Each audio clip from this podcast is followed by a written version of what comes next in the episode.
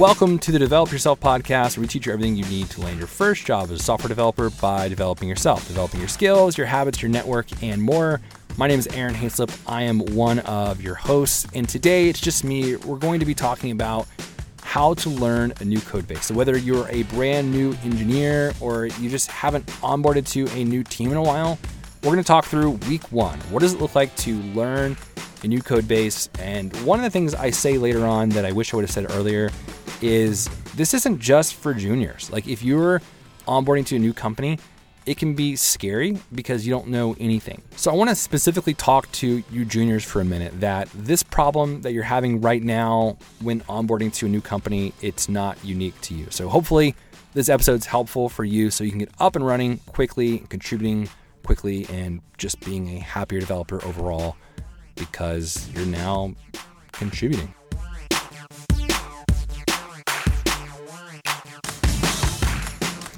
All right, we're going to imagine that you just started working at a new company. You just got hired. Now, I don't know if you've been an engineer before or not.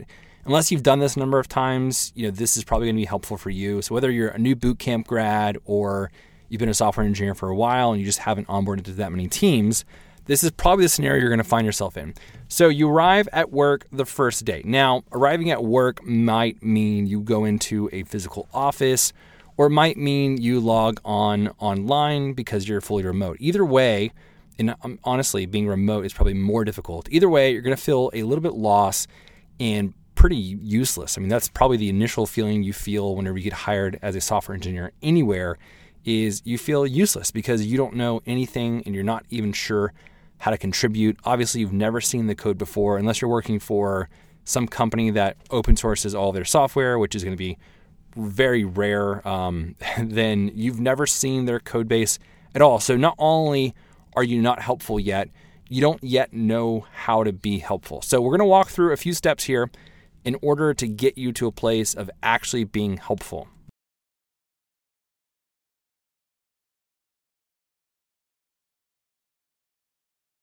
And we're going to try and do that as quickly as possible. Now, if you're not aware, the, the reasons why you'd want to do this are obviously because you want to make a good impression. You want to make a good first impression. Not only that, but you actually want to get to a place where you're contributing quickly.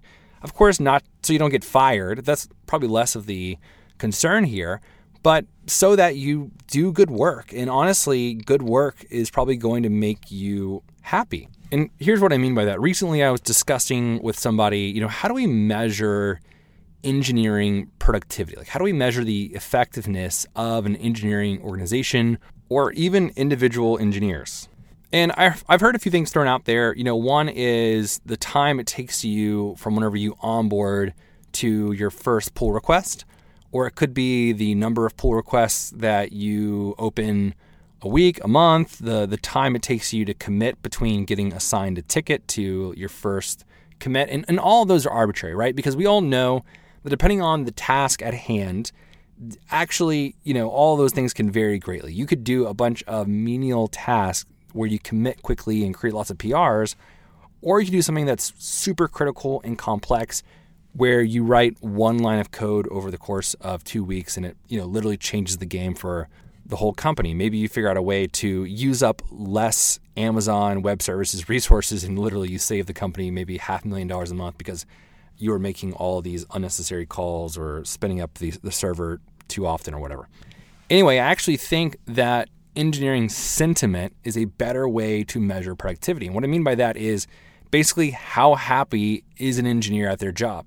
Because more than likely, if they're happy, then they're also productive. I've never met someone who goes to work every day, feels like they make a difference, is able to accomplish a ton, and get themselves unstuck and have support from other people on their team and have you know sufficient resources at hand and be unhappy in their job.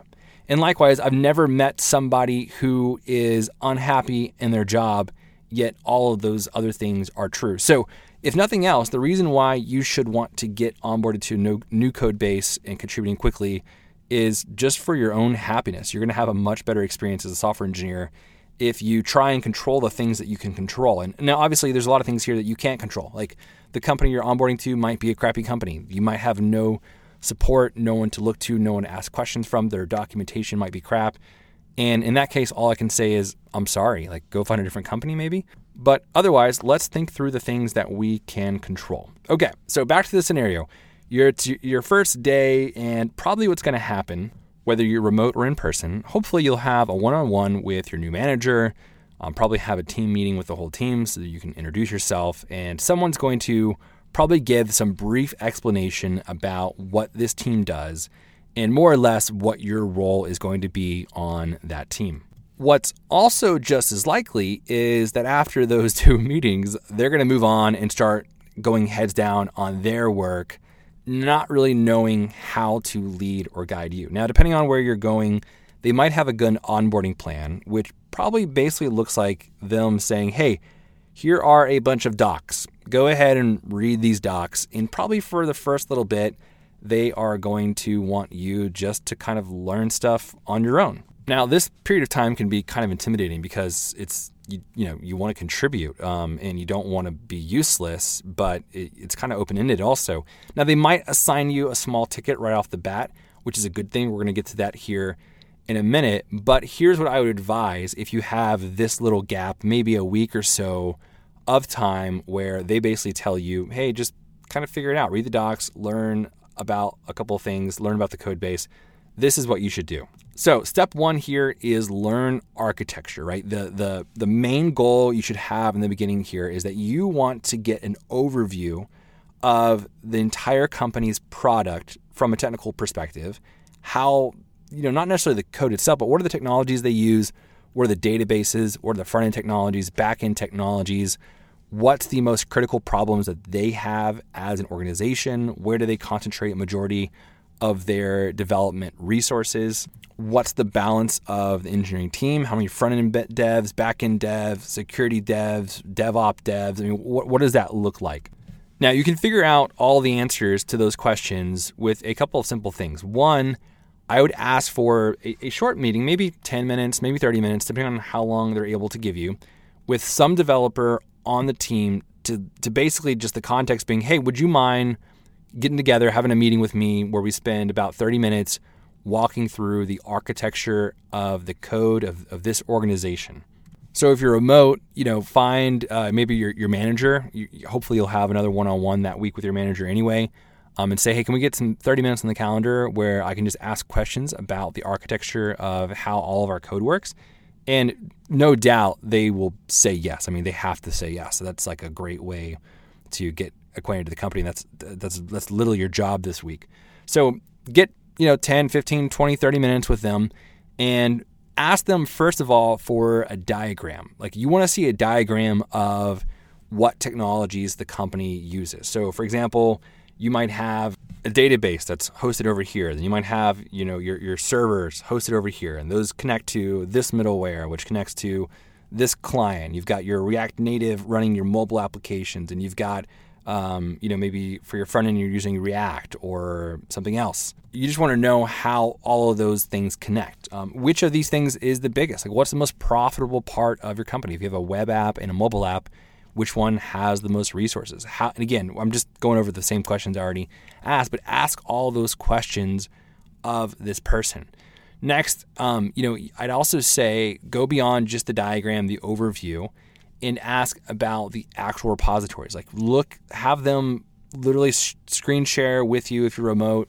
Um, look through the different repos. Which are the most important ones? How are those repos organized together to understand the overall you know big picture of the company. And then of course what you really want to figure out in this meeting is after you've got sort of a the, the context for everything, like where does your team fit in, right? And and what's the most important aspects of this team? And, and sometimes teams will have, depending on how big the organization is, some kind of charter, right? Which is basically a bunch of documentation that explains like, okay, this is this team, this is what this team does, and your team might be a product team where it's responsible for product. It might be an infrastructure team where it's responsible for um, you know helping other developers in the company.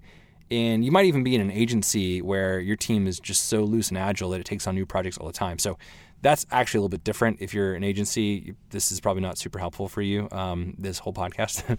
but anyway, so that's what I would do first get context because context is everything for you as you're walking into this new role as you begin to learn things and look at code, it's going to help you pick up everything else so much faster because you'll have context. All right, the next thing I would do, that's that's number 1, learn the architecture of all the code of the organization, you know, get comfortable with the different repos, know where they are. You haven't looked at any code yet, but let's let's keep moving. Number 2 here, you want to answer the question how our project started or where does new code go? So number 2, where does new code go? Now, no matter how big the company is, you know, maybe the company has one major product and that's it, and that's how it makes all of its money. There's still uh, this question of where does new code go? And sometimes there is this monolith where um, literally there's one repository and all the code gets out of there. And, uh, you know, anytime there's a deployment, it has to go through this one repository. Now, my guess is depending on the maturity of the company, probably not, right? Over time, it's going to be less and less advantageous for a company to basically commit all of their code to one repository, probably because that repository has a number of tests. And whenever you deploy, it probably has to run all the tests, which could take on uh, you know literally hours. It could take hours to deploy. So probably what they've done is is broken it off into smaller subsections, which means that there's probably this regular process that they have in place for new projects to be spun up. And here's what I'm really getting at here is that process, whatever that is, it's going to give you an example of basically the smallest version of an app that lives inside of your your code base. And I say app loosely, right? Um, a, a, a piece of code, a product, a project, whatever you want to call it it, it has some structures and opinions, right? It, it's built with some kind of code generation tool. It comes out of the box with some certain features. If if your company has had to do this, you know, any more than trivial num- number of times, then they've got a method and process for it. And more than likely, it's documented because someone came in and built this and said, okay, from now on, this is the way we do things because we can scale this, right? We can onboard new engineers to this process. So find that document and basically build a dummy project. Like build something you don't actually have to make anything functional necessarily, but build some sort of small project, get it up and running. Just try and run the code. And that might be another thing you could do, by the way, if if you can't find a small version of this, then the, the number two goal here is for you to basically get your product, your company's app, whatever it is, working on your local machine. And so that might take, honestly, a number of days, depending on how good the tooling is in your company.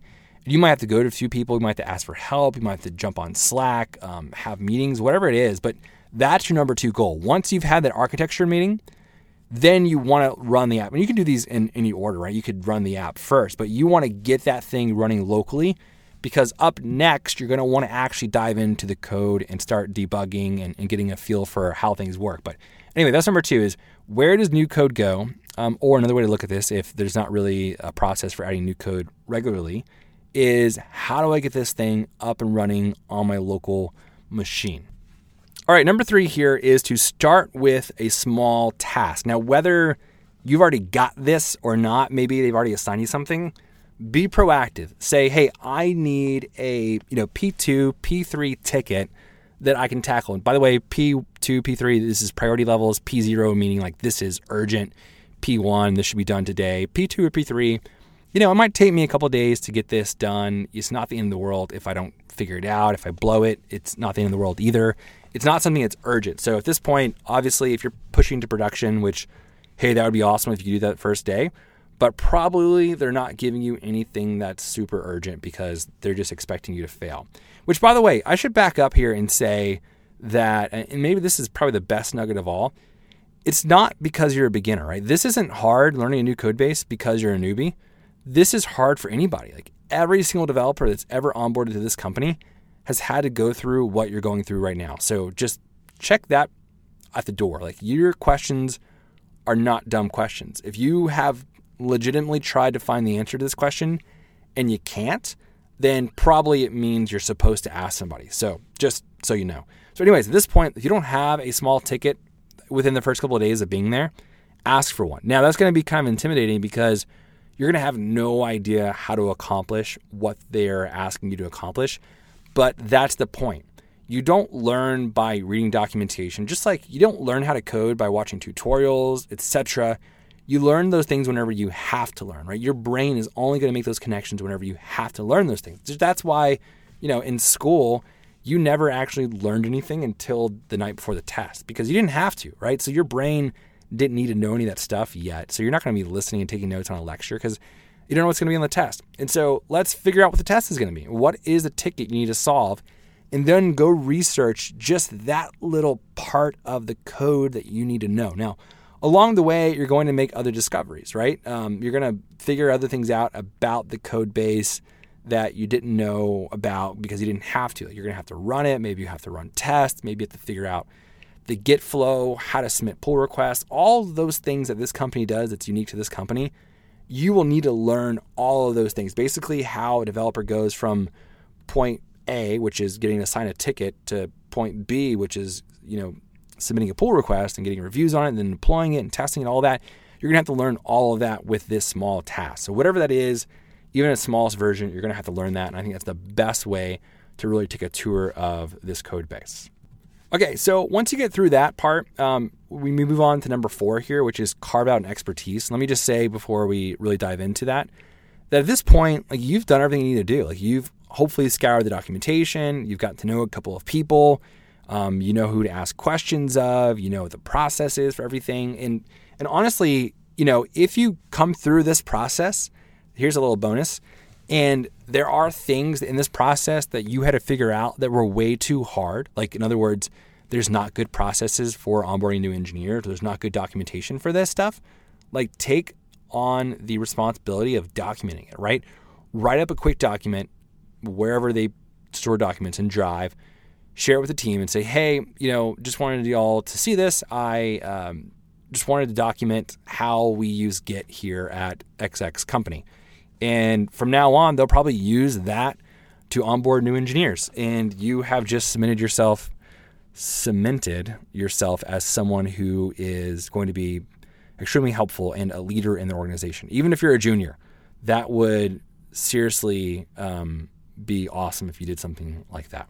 Okay, so number four here is carve out an expertise.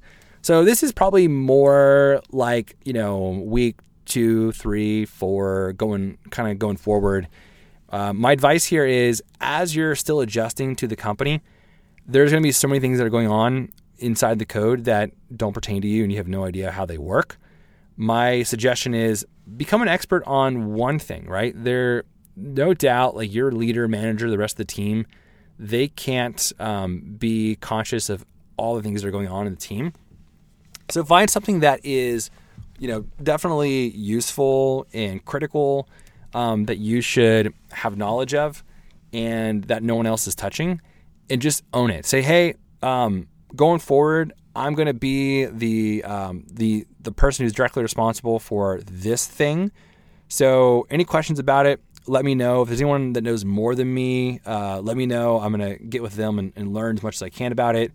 But I'm going to own pretty much all tickets going forward that you know pertain to this. And you know, if there's stuff that you don't understand, you can always ask for help on those things. But that is going to show a lot of ownership and taking responsibility, and it's going to really help you learn something in the code base deeply, which will allow you to contribute in a in a huge way. So I remember even for myself, I was a junior developer at a company years ago, and there was this admin dashboard, and it was written in Ruby, and you know I sort of knew Ruby, but I got a couple tickets and I just jumped in to start um, solving tickets on this admin dashboard.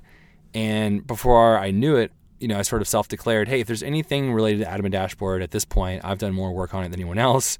Uh, let me know. And I just kind of owned that. And it was so helpful for me to, at the end of the day, to have one um, piece of the code base carved out that sort of had my name on it. Um, and so, regardless, you've got something to contribute to moving forward. Okay.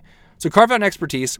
But I would say then number five, and this is kind of the, the last point here, is continually ask for, you know, lower, uh, let's see, I, I guess I'd say lower priority tickets in other parts of the code base. So for example, if, if it turns out that the expertise you carved out really becomes your job, um, and you definitely want it to be your job. So look for whatever that is. Your manager might not even know what that is. Then I'd, I'd say like whenever things get slow or whenever you have extra time, um, and maybe do this once a month or so, I would ask for a ticket in a different part of the code base. So something that's low priority, probably not really being looked at or worked on, but jump in and, and, and learn more about how the overall code of the company works. There's probably someone who's di- directly responsible for that. You can get with them and ask for help. Um, you know, usually folks uh, like to explain how things work. It helps them understand things better, so it would be helpful for them. And you'd be tackling more parts of the company. And who knows, maybe you eventually want to move over to work on that thing. Now, lastly, as a bonus here, I would say that you're probably going to encounter things you're unfamiliar with. Languages, um, maybe you know JavaScript and the company uses TypeScript, frameworks, all of those things are going to be new to you. But I wouldn't stress about it. You'll know in time when you need to learn those things. And more or less, you can kind of learn them as you go, right? I mean, just do what you've always done, which is if you see some code written that you don't understand, it's a method, find where it was written and make sure you understand every line of it. And if you don't understand every line of it, like look at the commit history. Who wrote it? Um, ultimately, you can just ask them how it works, and um, and yeah, I mean, they'll they should be more than happy to help you understand how it works because if you understand how it works, then you're probably going to eventually work on it and be helpful. So everyone on the team is here to make sure that you're successful because you being successful means they're going to be successful. So you know, whenever you're a software engineer on an engineering team, it really is a team effort. Um, everyone should want everyone else to do well. And I've heard this said before by engineering managers too. Like if if you're slow, then you're slow, right? Like let's let's figure out why you're being slow. Like they they should be there to want to help you get faster and as long as you speak up and take ownership of the code that you write and of the code base and at least the corner that's that you're responsible for, um, you should have no problem learning. I mean, you got to this point, you got hired, you're you're not an imposter. They're not going to fire you um, if you actually just show up and try. All right, that does it for today's episode of the Develop Yourself podcast. I hope you found it helpful whenever you find yourself in a situation where you're onboarding as a new engineer to follow these simple steps. If you want to learn more about how to become a software engineer this year, visit our online code school's website. It's called Parsity. It's P A R S I T Y dot I O. If you want to take your first steps to becoming a software engineer by learning JavaScript with a cohort of other students while also working on your habits, your network, and your mindset, then check out Dev30. It's dev30.xyz. Uh, it's a 30 day cohort based course that we teach um, about every couple months. We have another one coming up uh, towards the end of October. So check that out. As always, Peter, our code host, has an awesome YouTube channel you should check out where he's documenting his process of becoming a software engineer, then quitting his job as a software engineer, and now he is sort of doing the, the freelance um, indie hacker life, which is really cool. We have episodes with him and I, which which we discuss that. So listen to those episodes too. And then he also has this great course about going from being a junior developer to a senior developer. So check that out. Everything that you need is in the show notes. We'll see you next week.